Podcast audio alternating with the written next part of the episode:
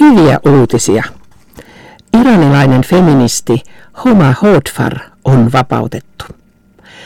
Kanadalais-iranilainen tutkija ja feministi Homa Hodfar on vapautettu yli kolmen ja puolen kuukauden vankeuden jälkeen.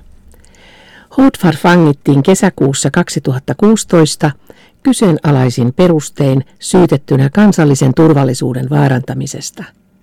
Häntä pidettiin eristyksessä Evinin vankilassa Teheranissa. Hotfar kärsii lihasten heikkoutta aiheuttavasta autoimmuunisairaudesta.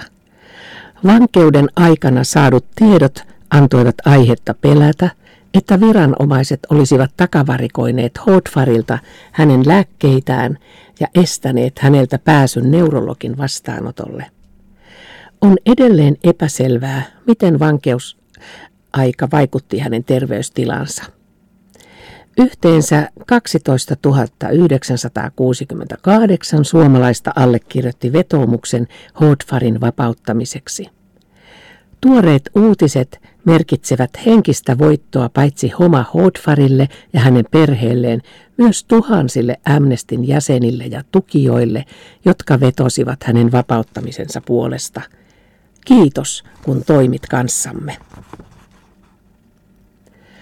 Taimaan sotilasjohto sallii kidutuksen kulttuurin. Taimaan viranomaiset ovat sallineet kidutuksen ja epäinhimillisen kohtelun kulttuurin kukoistaa siitä lähtien, kun armeija otti vallan vuonna 2014. Amnestin mukaan sotilaat ja poliisit ovat käyttäneet kidutusta kapinallisiksi epäiltyjä, oppositiota sekä yhteiskunnan heikoimmassa asemassa olevia vastaan. Amnesty tutki tuoretta raporttiaan varten 74 eri tapausta, joissa kidutusta tai muuta epäinhimillistä kohtelua oli tapahtunut.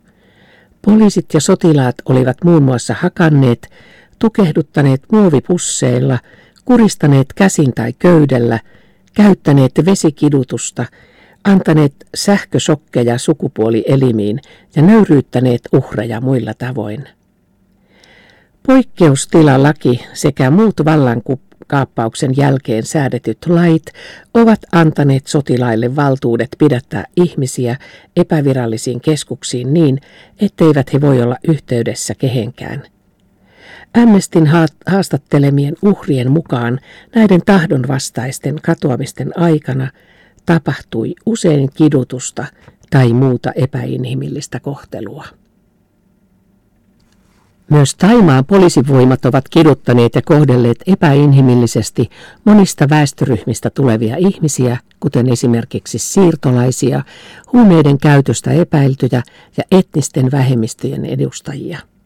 Amnestin tietojen mukaan tapaukset ovat lisääntyneet vallankaappauksen jälkeen. Vaikka Taima on allekirjoittanut YK on kidutuksen vastaisen sopimuksen, maassa ei ole lakeja, jotka nimenomaisesti kriminalisoisivat kidutuksen. Tuomarit voivat myös päättää, sallivatko he kidutuksen kautta saadun todistusaineiston oikeudenkäynneissä. Uhrien valitukset kidutuksesta johtavat harvoin tutkintaan ja syytteiden nostaminen kiduttajia vastaan on vielä sitäkin harvinaisempaa. Uutiset toimitti Turun Amnesty, lukijana Arja Tuovinen.